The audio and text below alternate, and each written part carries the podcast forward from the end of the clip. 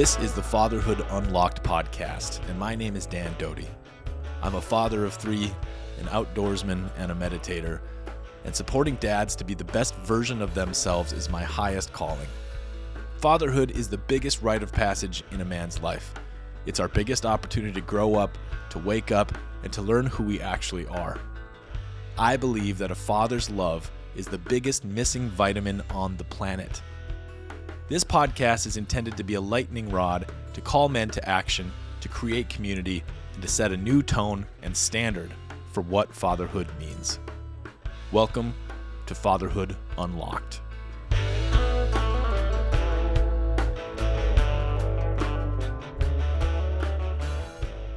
Hello, everybody. Welcome. It's been a long time since we released a podcast, and I could give some explanations or excuses for why that's been the case, but I'm not going to. I'm just going to skip it. We're going to get right into it. I'm glad to be back. I'm glad to be sharing this episode today. Our guest is Bayo Akomolafe, who is a writer, speaker, uh, known to many as a bit of a trickster and a really incredible human that I really respect immensely. I'm so grateful to have had this conversation around fatherhood with him. You might know him as the author of These Wilds Beyond Our Fences Letters to My Daughter on Humanity's Search for Home. If you have not come into contact with him and his work yet, um, what, a, what an honor to introduce you to Bayo. In preparing for this conversation, I spent a bunch of time reading his work and listening to some of his other podcast interviews. And, you know, he's just an incredible poet and artist with words. And what I was really drawn to here was to learn more about, experience the man himself, the dad himself, uh, learn what life is actually like as a father for him, a little bit more on the mundane level. And, uh, you know, I walked away from this conversation just feeling really uh, it's really warm and and uh, lucky, lucky to be able to be in this position to have these conversations. So I hope you enjoy it. I hope something comes of it for you. And I'll take just a minute to tell you what has transpired and what's going on here at Fatherhood Unlocked. We've been doing a lot this last chunk of months. Uh, we have launched our online dads group called Father's Fire. We meet every Thursday night, and uh, we kind of oscillate back and forth. Uh, one week we do a deep dive, sort of self inquiry, maybe more of a healing orientation, and then the on the other weeks, the opposite weeks, we dig into goal setting, action, and accountability. Feels like a really good, appropriate rhythm for this chapter of life. I'm bringing in, you know, my best practices, best practices I've learned around men's groups and men's work but there's something different that I, I think is emerging here that's not just a traditional men's group. There's something anchored to the the importance of the role of being a dad. There's something almost emergent or uh, an element of discovery to this. I feel more and more every day um, just blown away by the impact that fathers have on our kids, on the world, on our communities, and also just how sort of left behind and unsupported dads are. I was having a conversation with a, a dear mentor of mine um, who's in her 80s and is a, a Dharma practitioner of a very, very, very long time. I find her to be very wise. I find her to be uh, very loving and very wise. And what she said was kind of in reference to to this program and what we're doing is how how apparent it is how much trauma is brought through into this world onto our kids through fathers right and that's not necessarily just the stereotypical you know abusive dad or angry dad or whatever i think there's there's a lot of ways that it looks and i was just really um, touched by what she said and i felt the depth and the resonance um, i feel very resonant with that and so this isn't some play to sort of save the world from dads. That would be one way to name it. That's not how I feel it. What it is, is an opportunity for dads to sort of reclaim a sense of humanity and a, a sense of love, a sense of responsibility and presence, and to bring in some very old school words about it to to sort of reclaim a, a seat of honor in our families and our culture. And I'm really interested about the cultural part here. You know, how fathers are seen, how fathers are portrayed um, is one thing, but how we actually show up is another. And, you know, to, to report out descriptively, I know that I only have a very small, very small fraction of the world of dads that I get to engage with. But the ones who I do get to engage with, man, they sure are worthy of honor. They sure are worthy of, of respect. They sure are fucking trying hard. And a lot is changing in the world of fatherhood. A lot is changing in, in what, what is asked of us. You know, in this last generation, from my dad to myself, the the role of fatherhood has changed extraordinarily. And I think a lot of us are scrambling to keep up with that to actually be able to to make good on these new responsibilities. And fundamentally, it's good news, right? I think what it offers us is a path, a very direct path back to our heart, a very direct path back to our humanity, to being a part of our culture, our family, our community to be woven back into life. So, on that note, let's listen to conversation with Bayo.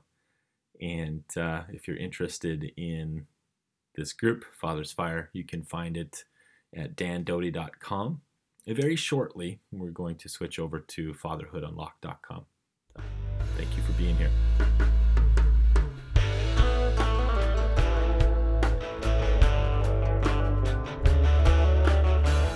All right, Bayo, uh, we're here. I'm excited to to have this conversation with you. Let's start just by uh, maybe both of us will state the the time and general location uh, where yeah. we're sitting in the world. So yeah, it's 7:30 in the morning uh, on the coast of Maine. We got eight inches of snow in the past few days. Excellent. Um, so it's uh, it's a very wintry wonderland here. well, I can't quite say the same for the uh, we we just lived through a cyclone here here in Chennai, India, where I'm at, where I live with my family. Uh, the the name is difficult to pronounce. I think it's Michaung or something like that. But it's but it um I arrived into the country from one of my from visiting um, Africa, and our, our plane was the last plane to land. This is just yesterday, morning by 1 a.m. Mm. And the whole city was shut down, flooded, right? And it even had an ap- apocalyptic quality to it because we got news that a crocodile was swimming in the flood in the waters in some location. Oh, it's like a badly written Hollywood script. Yeah. but yes, so so the weather here is wet and foreboding and and um, overwhelming. Electricity was just restored, so I, am thankful for that. But I'm also thankful for the gift of survival. Mm. Yeah, very different landscape today.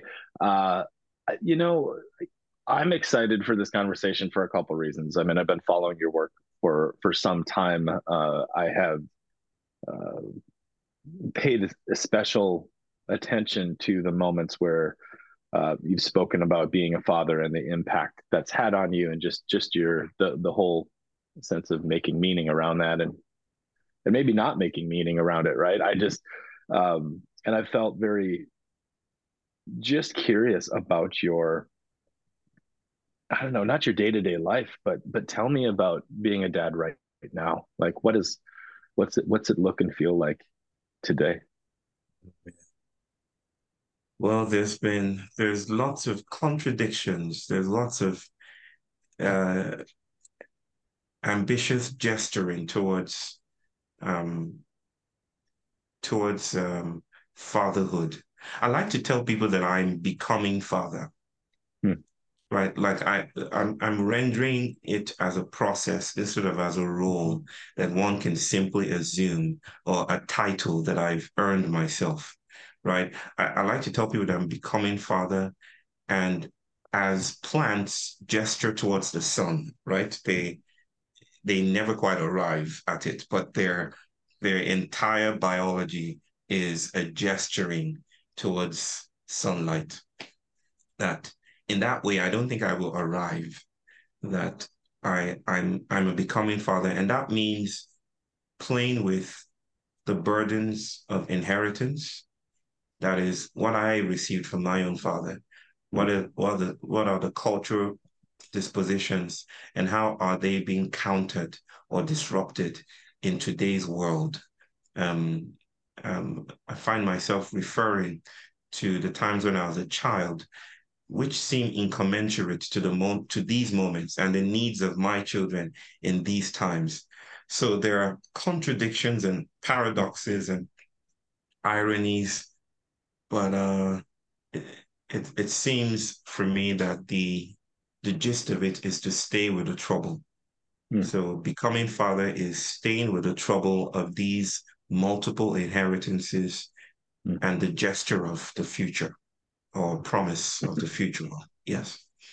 Yeah. How how old are your? Do you have two children or one? Yes, I do. I have two children, a, a girl and a boy. Um, my girl is um, ten years old, Alethea, and my boy is six years old, Kea. Okay. What um, what did they have for breakfast this morning? oh, that is a beautiful question. I think uh Kea had Kea had some porridge and rice, um, uh, marinated in sambar, this rich broth and soupy soupy mm-hmm. thing mm-hmm. here in Chennai. And um, Alethea, I think, had a cereal, cornflakes. Yes.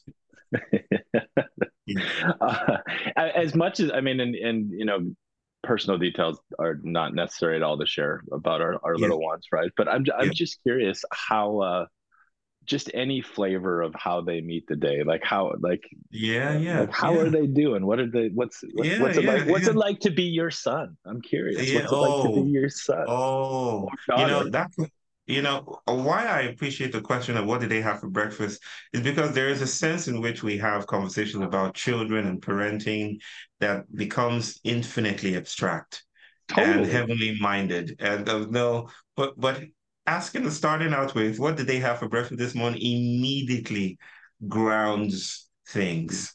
And I woke woke up this morning. I mean, this morning was a bit difficult for all of us having no electricity through the night yeah. And um, so we woke up quite late together because the night wasn't was slightly uncomfortable. Um, um, I I went to get the clothes down from the terrace um, with um, Kea, and my son is autistic, mm. so um, he wanted us to play hide and seek.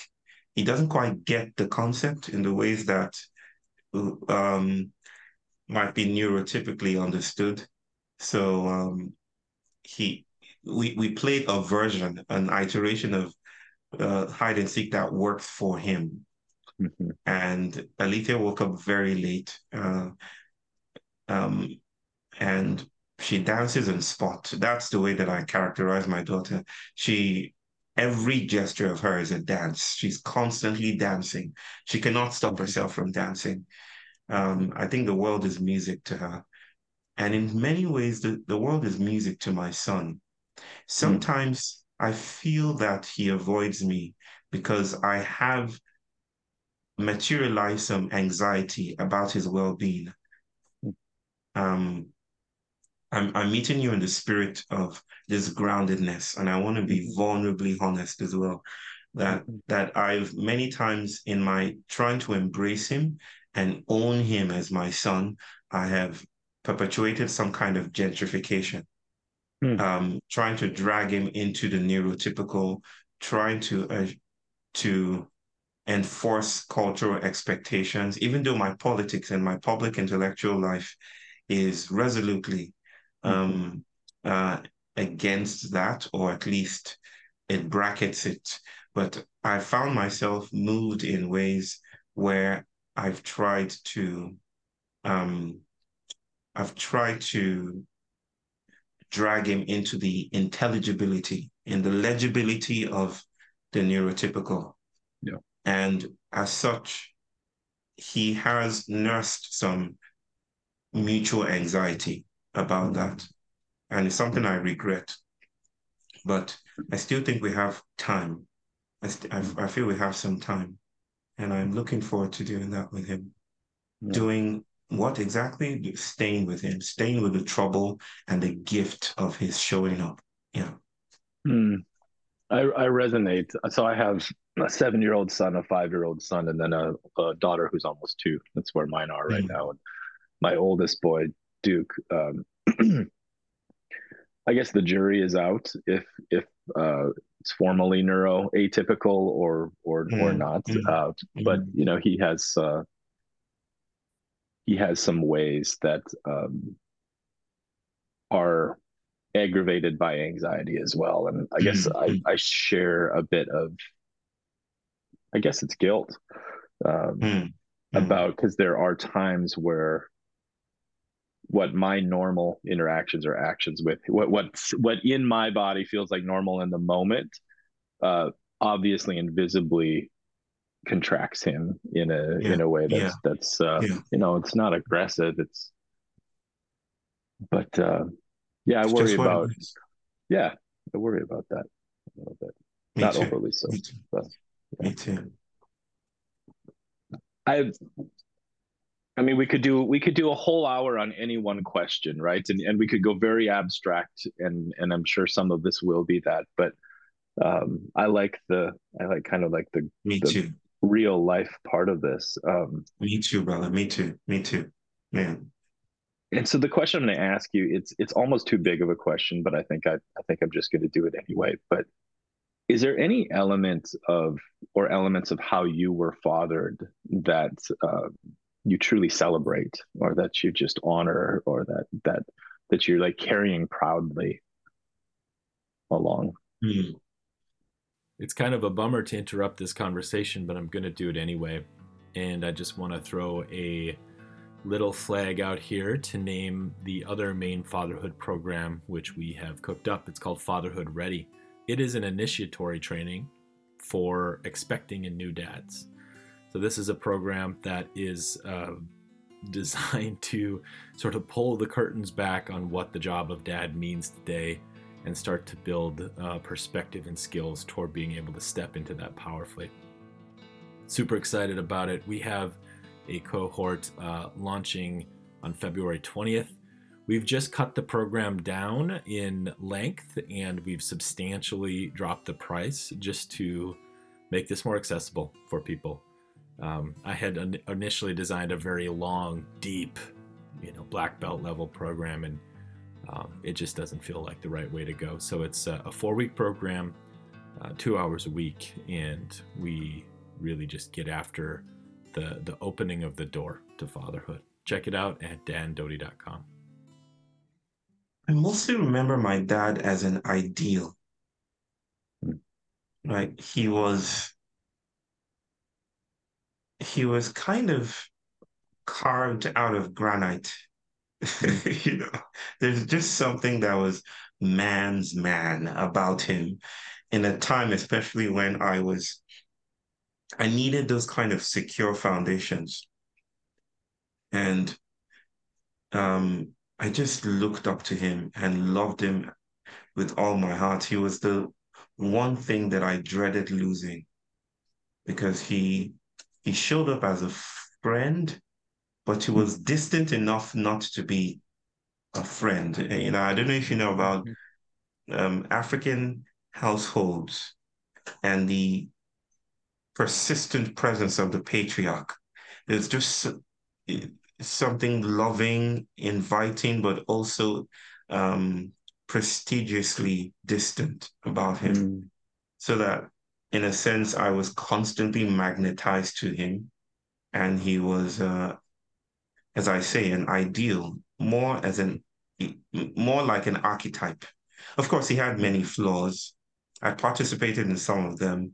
Um, he, he he loved his Guinness Extra Stout, um, and sometimes he drank a little bit too much, not to the point of harming or or you know injuring or anything or hurting anyone, but it did cause a, some anxiety in the family sometimes. But he was a notable um, diplomat, a celebrated um, diplomat, and mm. an extremely generous man, and quite important, at least in the figuring of notions of importance where I come from.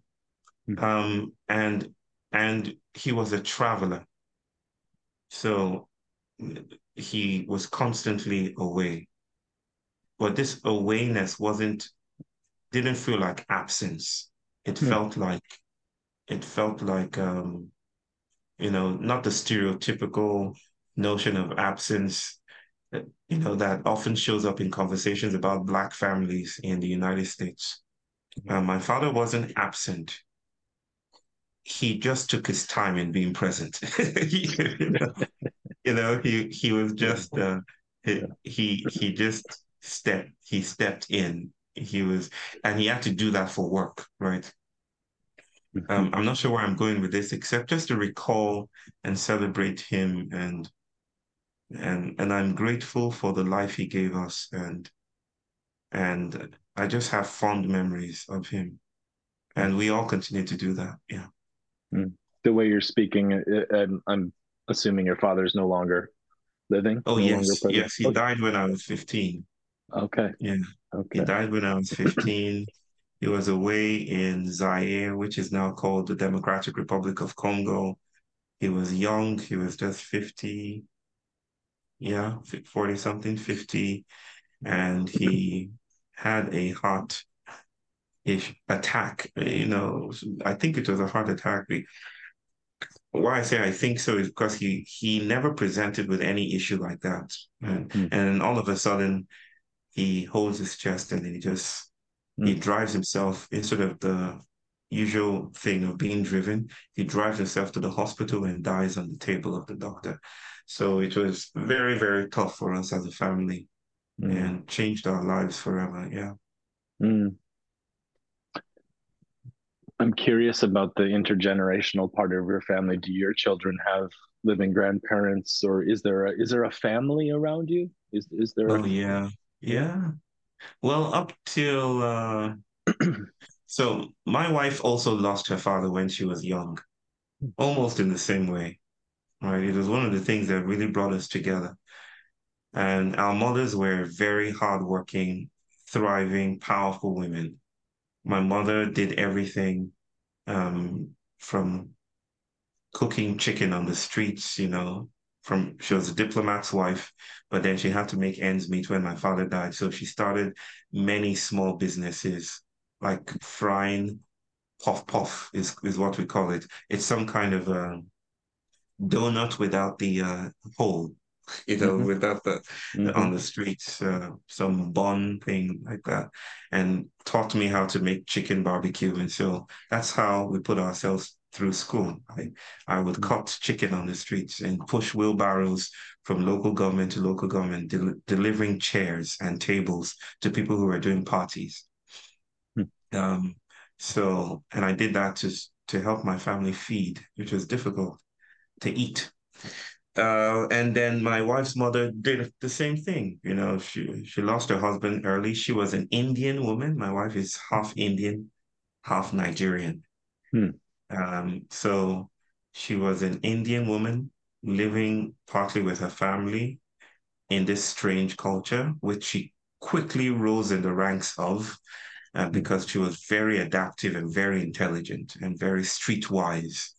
And so she often called herself a Nigerian woman, even though she was very Indian. Indian, mm-hmm. she's Indian, um, uh, Iranian, and English. So my wife is multiracial. Um, and then her husband died, and she had to do a lot of work. Um, up until 2022, we had my mother in love with us. Mm. She passed away last year due to the pandemic, um, the virus. And my mother is in Lagos, Nigeria, just came back from Nigeria after having some time with her. Um, but we do have family. Um, it's impossible not to have, it's almost impossible, or at least difficult not to be surrounded in a place like this. Uh. The nuclear isn't, it's hard to sustain. The nuclear family is hard to sustain in in these contexts. Yes. Yeah. Yeah, I was curious about that. I um so here in very cold rural Maine, uh, the nuclear family is is pretty much what there is, right? We have yes, fam- yeah. family across the country, we have friends across the country, but you know, my community here, I think what we're really uh, wrestling with is is our isolation in our little units, right? Yeah. And yeah, um, you know what I what I really wanted to bring to you to talk about today more than anything is just this kind of consistent um, it's not an obsession but just uh, i am i am spending a lot of time writing and thinking and talking about uh, parenthood and fatherhood in this yeah. moment in this moment yeah. right i mean yeah. like what you said last night right there's a flood in chennai where you're at yeah um, yeah. and i don't want to i'm not i don't mean to dramatize it or make a story out of it that's not accurate but you know as as things seemingly fall apart or as as things are changing very rapidly you know another part of my work is i um, i consult with a lot of teams that are in technology and ai and and okay. um, kind of on the edge of that stuff so that's in mind and you know i pay a lot of uh, my work has always been in um, you know running men's groups and just connecting people right? So so i spend yeah, my life yeah. i spend my time really listening. That's what i do. Yeah yeah. And uh thank you. I appreciate that. Uh it's an honor. I guess but but what i i'm not to phrase this the best. I guess it's a concern or it's just it's just this moment as a parent like i i am doing my best to take in the world and the small world around me the bigger world at some level and then center my children in front of this and and just be like okay you know what what does life look like for a family in in the 2020s and the 2030s and um I, you know i sometimes I, I think maybe i'm just on a path to slightly more radicalization. I don't i don't i don't know anymore right? I just i don't know what's going on and uh, you know i'm just aware of a lot of parents and, and dads in this moment um,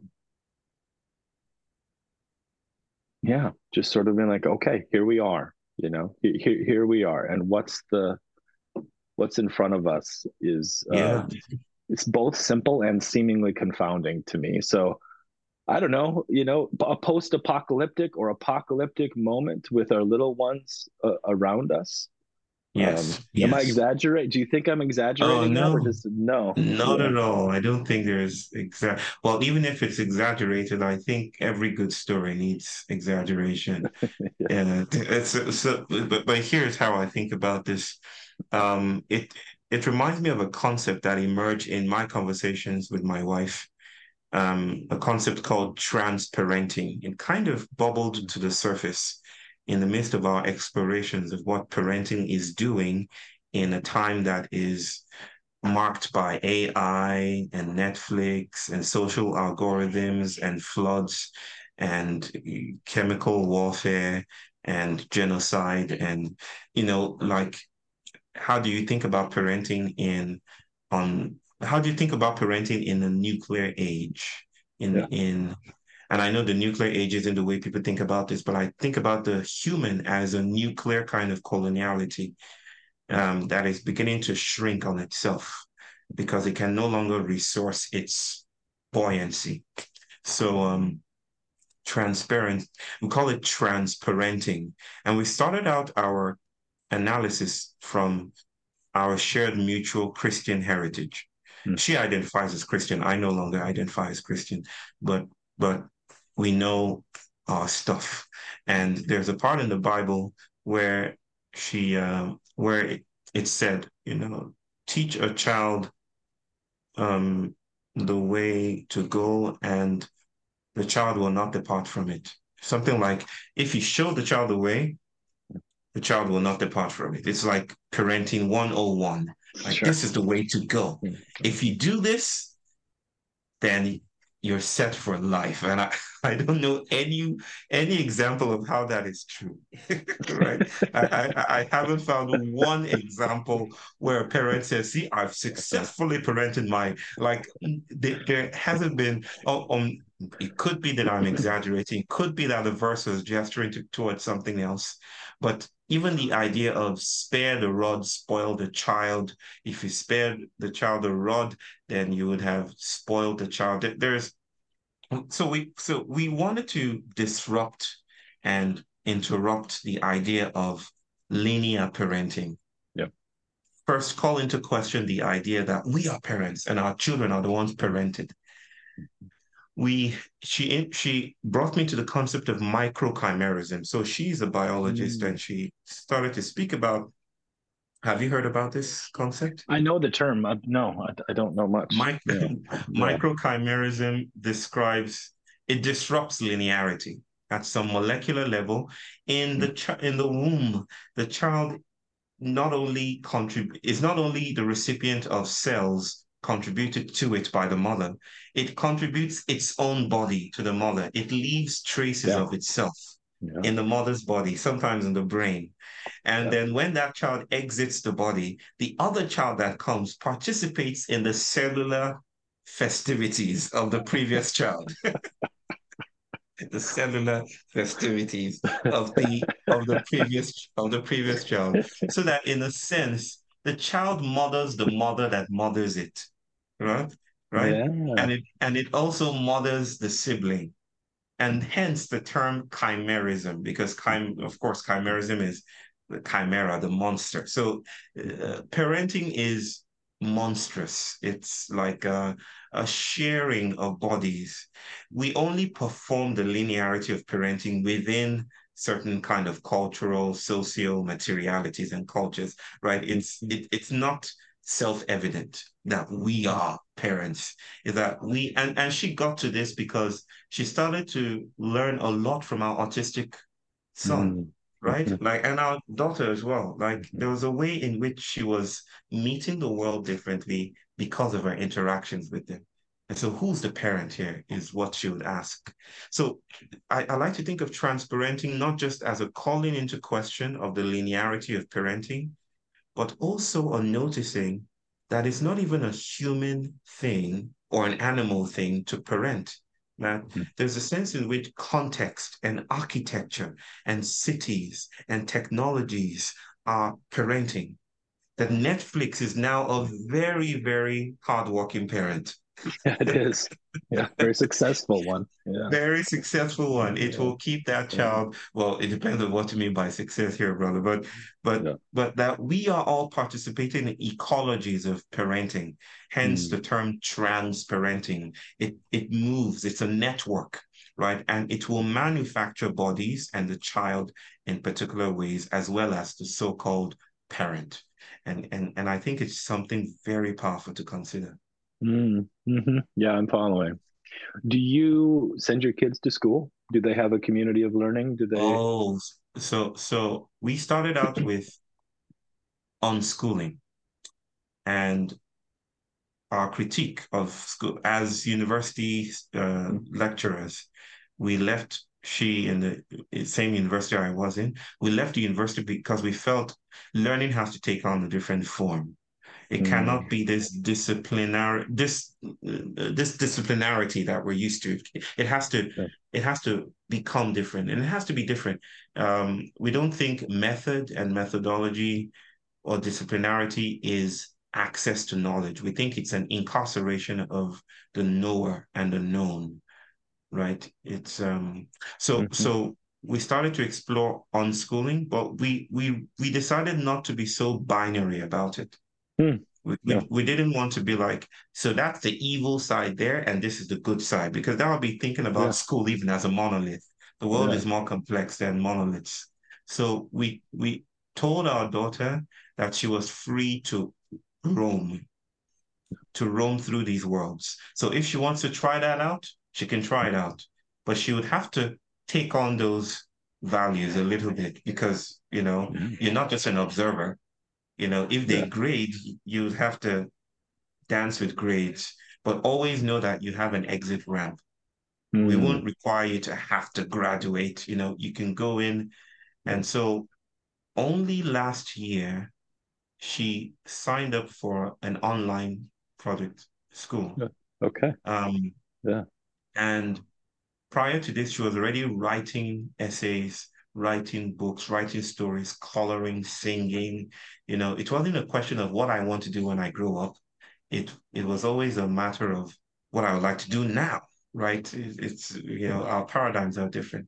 So Alethea is presently participating in a schooling project, and my son refuses the idea of disciplinarity. Yeah. Yeah. He finds it irritating yeah. and toxic.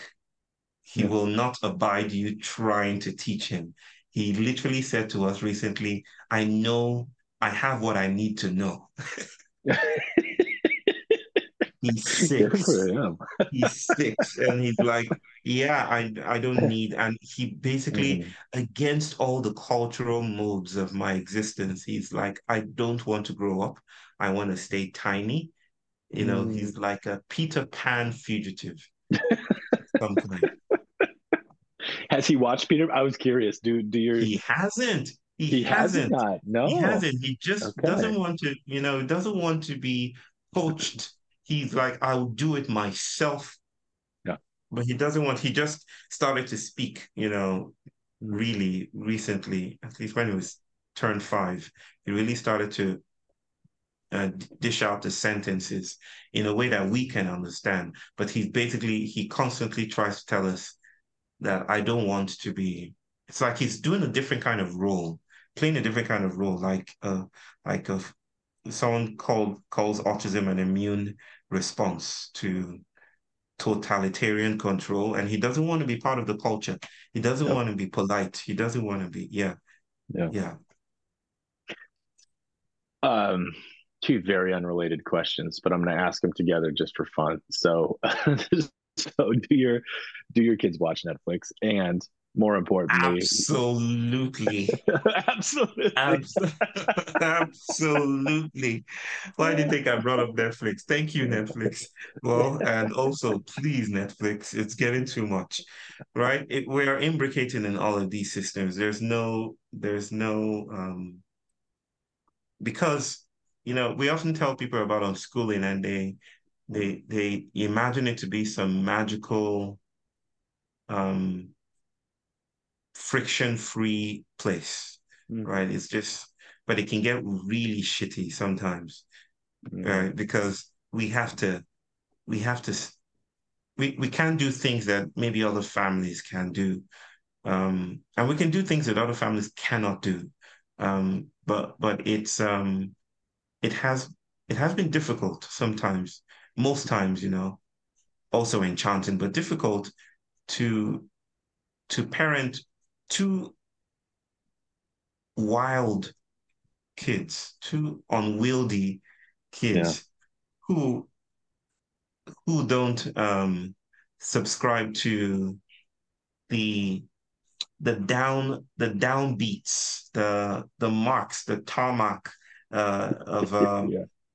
Cultural yeah. responses that we're used to. They they are my daughter is would not be considered autistic, but she's quite atypical in the ways that she shows up in the world. Um, yeah, so so Netflix often comes to the rescue when my wife and I just want to collapse. And it is part of the tension of living in the modern, in the city. Yes, there isn't purity here at all. I mm. reject purity or any semblance of purity. Yeah. Mm. Mm. Speaking of Netflix, we were watching some yesterday. And do you know the Grinch? Do you know this the Christmas story, The Grinch? Oh my goodness, do I know the Grinch? My son literally adopted the Grinch. He inf- enforced the Grinch in our household, wanted everyone to dress like the Grinch, would put stuff on our faces um, like you're the Grinch. He, yes. Do I know the Grinch? He's my child. The Grinch is my son. so the image you know the, the, one of the things i like about that story so much is the the moment where they show his tiny heart right the grinch has a tiny heart two sizes too small his heart is and then yeah. he has this moment of humanity and his and his heart grows right uh, that is a metaphor that i use when i speak to people about about the process of becoming a father you know i think right. one of the things that that's pretty viscerally true is is just that it's um, I mean, obviously, depending on cultural context and where you grew up, but the in my bubble, the ability to really give and receive love fully is is sort of like the core of my work is is supporting men to to to find that the channels and the avenues and the courage to fully give and receive love in in all of the ways and yeah, yeah. um I'm just curious. Did your heart did your heart expand when when you became a father? Uh, like, what was there any transformation that occurred? I think you? so. I think so. I wrote about this in my book, but beyond the writing in books, um, uh, yes, it it was um something about holding my my daughter for the first time. Just helped me realize that I really wanted to live a different life. Mm. That I wanted my life to be small and intense and profoundly intimate. Mm. And this is a cut away from the previous Bayo who wanted to be the next Mandela, who mm. wanted, uh, you know, to, to, um, I mean, a little bit of the ambitious is still there, but it doesn't look like it doesn't have the same quality and texture that it once did right? Um i try to i try to put my family even in when when i'm presenting my bios right? Um when people invite me to speak for instance you know they look at my they they kind of want to read my my long ass bio, and then they then they start with Bayo the father. Mm. uh, Bayo the becoming father, because that's how I want them to start. Mm. Right? Not Bayo has a PhD or Bayo has or or the, the Bayo just recently received the key to the city of Portland in Maine. No, but but that Bayo is a father is uh, is a father to Alethea and Kea. And and that's a different quality to so yes they they gifted me with a sense of my insignificance. A beautiful playful insignificance not insignificance as a pathological inadequacy but insignificance as how everything comes to matter how everything breathes and sighs and how i'm part of something larger. They gifted me with that. My most profound teacher at the moment is my son my son is my greatest challenge. If I were Frodo Baggins, my son would be the Ring of Power. And I'm just wow. speaking Tolkien. wow. Say a little more. Wow, that's yeah. Uh, like I mean, it's it that's with Frodo it, and the ring. The the ring was um I've not read. I've, that's the first time I'm ever saying that. I, I just I'm riffing. I've never. So I haven't. I did not give yeah, that yeah. thought at all. But it yeah, seemed to have come from a place of. Well, with Frodo, the the ring of power was an unbearable burden. Yeah. Right. It was something that could not be held and mm-hmm. needed a fellowship to hold it, but mm-hmm. eventually came to be his burden and it was unbearable as much as it was absolutely necessary. Yeah. Right. Um, he would put on the ring. The ring was taunting and tempting and constantly pushing on Frodo's edges, and yet he knew that the ring of power was the only thing that um, that was his vocation, his most mm. his his greatest livelihood. Um, and and my son appears to me to be that way. Um, it's that many times I have my head in my my my hands and I'm and I'm I'm asking myself, why me? Why did this have have to happen to us? Um, and at other times, it feels, yeah, why not us? This is an incredible altar. This is an incredible, unspeakable gift. And not a, not a gift in the entrepreneurial sense of a gift that is immediately put to use. I'm speaking about I'm, I'm speaking about the ways that usefulness can become pathological. Do, you, do you understand mm-hmm. what I mean? I like, yeah. like when you're when you're part of a factory, if you're if, if you've you were born a cog, you know, or a knot on a wheel, and you every day you're part of a machine. I think the most liberating thing would be a glitch. Mm. Right? Mm-hmm. would be mm-hmm. the, and then all the machinery, all the aspects and little bolts and needles and, and threads would all would suddenly be alive and be like, what just happened? It's like they would suddenly be in touch with themselves because there's a spoke in the wheel or there's a glitch in the program. And my son seems to be like that discontinuity that troubles the machinery of the everyday. Mm-hmm. So do you have the fellowship that you need, like Frodo? Frodo got his oh, crew together. Oh, do you yeah, have a crew? Yeah, yeah. It takes a fellowship to hold this ring. It yeah. will take a fellow. I'm just recovering. I'm just realizing how beautifully how beautifully uh, appropriate this metaphor, this figure of the this Tolkien metaphor of the ring uh, holds true with the idea of uh, community with autism accompanying a, an, an, an, an act of radical accompaniment. Yes, we mm. we have we we have a roaming a roaming fellowship. Um, mm-hmm. sometimes we feel alone but the nuclear doesn't last that long. No. Um, and right now, my wife is just in the room um, outside my little office space here. And upstairs is my daughter and my son being tended to by family. So mm. it, it feels, um, yeah, it feels most of the time, gratefully so, that we're not alone. Yeah. Yeah. I spend a lot of time, more than I'd like to admit, wondering if things are supposed to be as hard as they are. Mm. I mean, mm-hmm. so I've been my my wife and I've been married nine nine years, almost ten years now, and so we've been parents for seven, right? And uh,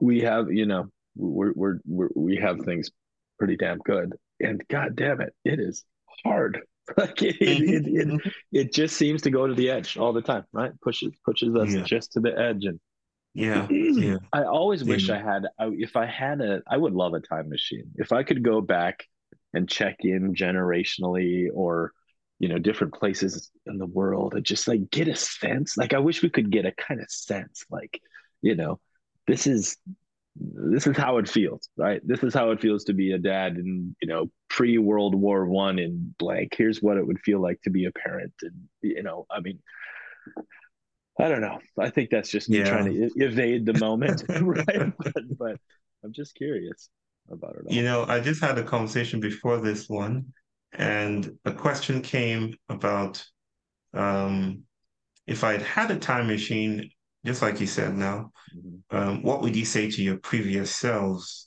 Maybe when you're 15, when you lost your dad, or when you're 18 and you downloaded a 1,000 page um, book of systematic theology by Charles Finney, an 18th century preacher, you know, and when you were a nerd, a complete nerd, you know, at 12 and trying to figure the entire world out you know, what would you say to yourselves? And I really took the question and held it with some precious silence. And I said eventually that I I don't think I would say anything.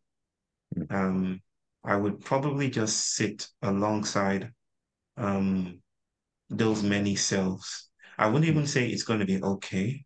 I wouldn't because something I wouldn't say it's going to be okay to my grieving 15 year old body. Um, maybe because the generosity of grief might be vanquished if I were to punctuate it with it's going to be okay. I'm not saying no one said it's going to be okay, but if I were to see my future self, if my 15 year old body were to see my 40 year old body saying it's going to be okay, I don't know what that would do to yeah. the vital lessons that are secreted only in the midst of pain. Mm. Right. So I probably will say nothing. I probably will just sit with myself and just in an act of radical accompaniment and sitting with the trouble, I'll sit with myself. That's what I said to that person just a few hours ago. I want to modify that a bit. Maybe I will leave a trace, a trace of some kind, not a trace that can be easily discerned, not a message. A message is not a trace, a message is clear right? It's a letter from me to me. I'm not going to do that, but I'll leave a trace incommensurable, um, non-legible, um, non-reducible to any lexicon I could use at that time. Something cryptic, maybe just a sigh or a whisper or a gasp.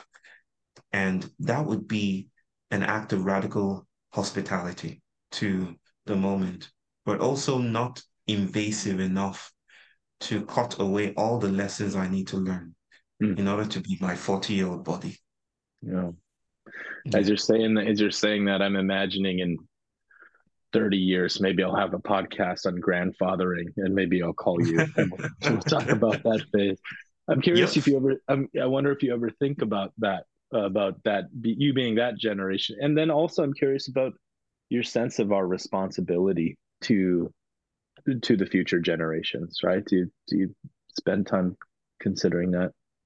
Uh yeah i do. I mean i think about I joke all the time about to my kids about when I'm 80 or 90 and I do this old man bio and then they laugh, um, which is, which is, I'm happy that I can still make them laugh. Um, and, uh, well, in, in terms of our responsibility, I think it's, it's, it's really vital maybe more than vital, it's sacred that we play. Hmm. I think as stability dissipates and is distressed and the psyche is roaming and a spillage occurs, I think it's really vital that we adopt experimental explorations in the spirit of play right? The child has to mean something more than its usefulness within adultist paradigms. It has to, the child has to be more than just the thing that becomes the adult, the thing that becomes us, because the very idea of us is being challenged now, right? So children, children and fathering and parenting have a sacred task to experiment with the tentative, with the yet to come, with other ways of being alive in the world, not in a bid to arrive at utopia, but as play is not utopian, play is messy. I think we need to dig our hands into the soil and get messy too. Mm-hmm. Um, that's how time is constructed or produced. That's how realities are summoned. And I think that's beautiful politics for our time. Mm. I, I just uh, I haven't thought about it this way, and this might not be a great analogy, but our little ones are a bit like stem cells. They haven't they haven't really they haven't really fully taken a lane yet. You know, uh, yeah, assumed a responsibility. Um, do you mm. an, another sort of time marker that I'd like to use is you know picture your daughter or your son roughly at 40, right? I'm about 40. It sounds like you're about 40. I'm 42. Um, yeah, just turned 42. 40. Yeah. So the what year is that? That would be 30 years from now, 2050, mm-hmm. 2053. 2053. Mm. Any images come to mind what what this wild thing looks like when our children are adults? So here you go. I'm a sci-fi guy. I'm a though sci-fi doesn't necessarily mean flying cars and AI assistants. Um, anything that brackets the present and helps us notice the threads with which the everyday is produced and stitched together is sci-fi for me. It doesn't have to be gleaming swords and and uh, gestures like this. This is it's not just the, the world is it. So 2053, I, I I really don't know how to do that kind of thought experiment. I find myself very shy about mm-hmm. landing, landing mm-hmm. in like if I really had a time machine in the popular imaginations of time travel, um, I probably will not land anywhere. Yeah. I don't know why. I might go back a million years in time, but I probably won't land. I would sail over. Mm. and I don't know why. I'm sorry. I can't I can't really no, parse. I appreciate that. I would I probably just glide over and uh, I don't know. I wouldn't want to fully belong to any one time. And and I'm and I might find that I that even now I don't belong to my own timeline. Mm. It feels we don't fully belong in that way. We're not fully owned by. By our times. Ah, that's a very beautiful sentiment to think of. We're not fully owned by our own by our times. Okay. Mm-hmm. Something I'll write about later. mm-hmm. Yeah, well, what what what came out to me there was just the feeling of, uh, you know, as you said in the beginning, as we chatted, the stepping out of the linearity of parenting, right? The the the parenting 101, do this, and then I just I just think back to my childhood. My parents had a sense of what life looked like and what was going to happen and what I needed to do to fit, you know, and and um, you know, I think it's it's a almost nonsensical question to me right now. Is like, what do we prepare our children for, right? Like, what what you know, what do we do? And I, am sure for many parents, they still have an answer. Uh, I've lost sense of an answer, and so I think the only answer left is sort of anything or everything, right? What do you, what, what, what do you prepare your kids for? The, the mm. possibility mm. of, of anything, and I'm so mm. that's that's kind of where I've landed in terms of well, let's look at that. what is it? What is yeah. it, the idea of unconditional confidence, right? And sort of the Vajrayana Buddhist path, which which I study, I'm a part of, is is just this sort mm-hmm. of willingness, this ability, this willingness to. I like your term, radical. Um, shit, yeah, radical accompaniment, that that fe- feels in the same, the same. Mm-hmm. Just the will, just the willingness to be, right? The willingness yeah. to to experience um, yeah. whatever it is. Well, in in my book, which is a, a series of letters to my daughter, I I I was I I didn't have this term then, but I performed it as radical accompaniment. Mm-hmm. To those who have read to the end of the book, I was I was narrating the book from death. Right, you need to get to the end of the book to realize that I've been dead all this time, speaking to my daughter, and my daughter has been reading through your eyes the letters, through the reader's eyes. Um, and my daughter at the end of the book is about to bury me um, but not it's not a burial it's i've been cremated with my wife and she's about to spread our ashes into the ocean and i'm encouraging her to remember us um, and i imagine she rushes back to whatever speaking of 2053 and or 2073 or whatever 2103 mm-hmm. mm-hmm. i'm i'm i'm encouraging her to return to her community. Mm-hmm. And I'm asking, I'm asking questions and what does it look like? What does it look like in that time? So I only have those questions. I don't want to alight neatly and say 2053 will have Apple 36 or something, or an iPad 85. You know, um, I don't even know where iPad is or iPod. Is it what whatever it's called? Um, but but I'm I'm more like tell me about. I'm curious about stuff, and I end the book with a warning, but it doesn't feel foreboding. It feels very warm. I hope. Um, because I started the book with that way, you know, telling the about the death of my dad. I I say the words, which also close the book. I say, "We will haunt you. I will haunt you." I'm cool like that. and that's how I end the book, you know. Uh, and and and so uh, yeah, I'm not even sure where I was going with this, but but yeah, it's yeah, I guess that's all I'll say. Yeah, yeah.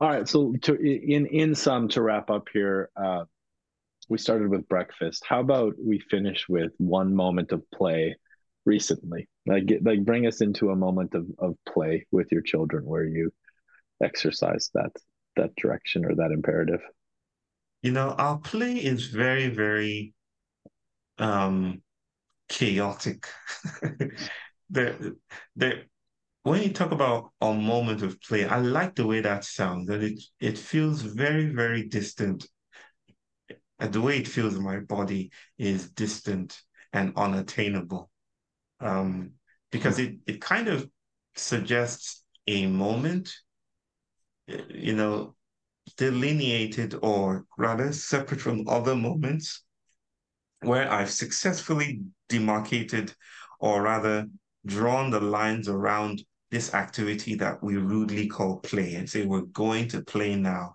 Our play feels like interruption, like we're mm. tumbling into moments, right? Okay. So so so when we we often roll, we just roll, and my son screams, and my daughter tells and then we just roll into each other and I just say, it's enough, I have to go now. And and then like, mm, and then and, and then that's it. And then we kind of fumble into each other again, or he rushes into the room while I'm having an interview and I'm like, I'm so sorry. I just need to attend to my son. And he's like, you know, I you do the Santa or something like that. I'm like, Kia, not now. I mean, this is how play. It's like it's like it's like bodies tumble into bodies. It's it doesn't feel like all right, kids, let's go play. Yay! 30 minutes later, you know, and there, it, it feels more like, you know. Yeah. Well, thank you for, thank you, thank you for sharing. I really, I really mean it. You know, I, I, um, I, I, very much admire and appreciate your words and your and your and your thought patterns and how you express yourself and to just talk a little bit more about the the simple parts of being a father was was my hope and i really appreciate you going there. I find it find it delightful. So. i'm grateful father thank you. I'm thank really grateful for that. Thank you so much. Thank you. Thank you for you. being here Bayo yeah yeah. Okay. take care. Thank you for listening. Thank you for sticking through if you're still here. Um, would be very very supported if you shared this podcast with any other dads or moms or anyone and would be supported if you gave us a review or just uh, or just came back. Right? We're gonna we have some other great guests coming up, and uh, just want to end with a note of gratitude and appreciation.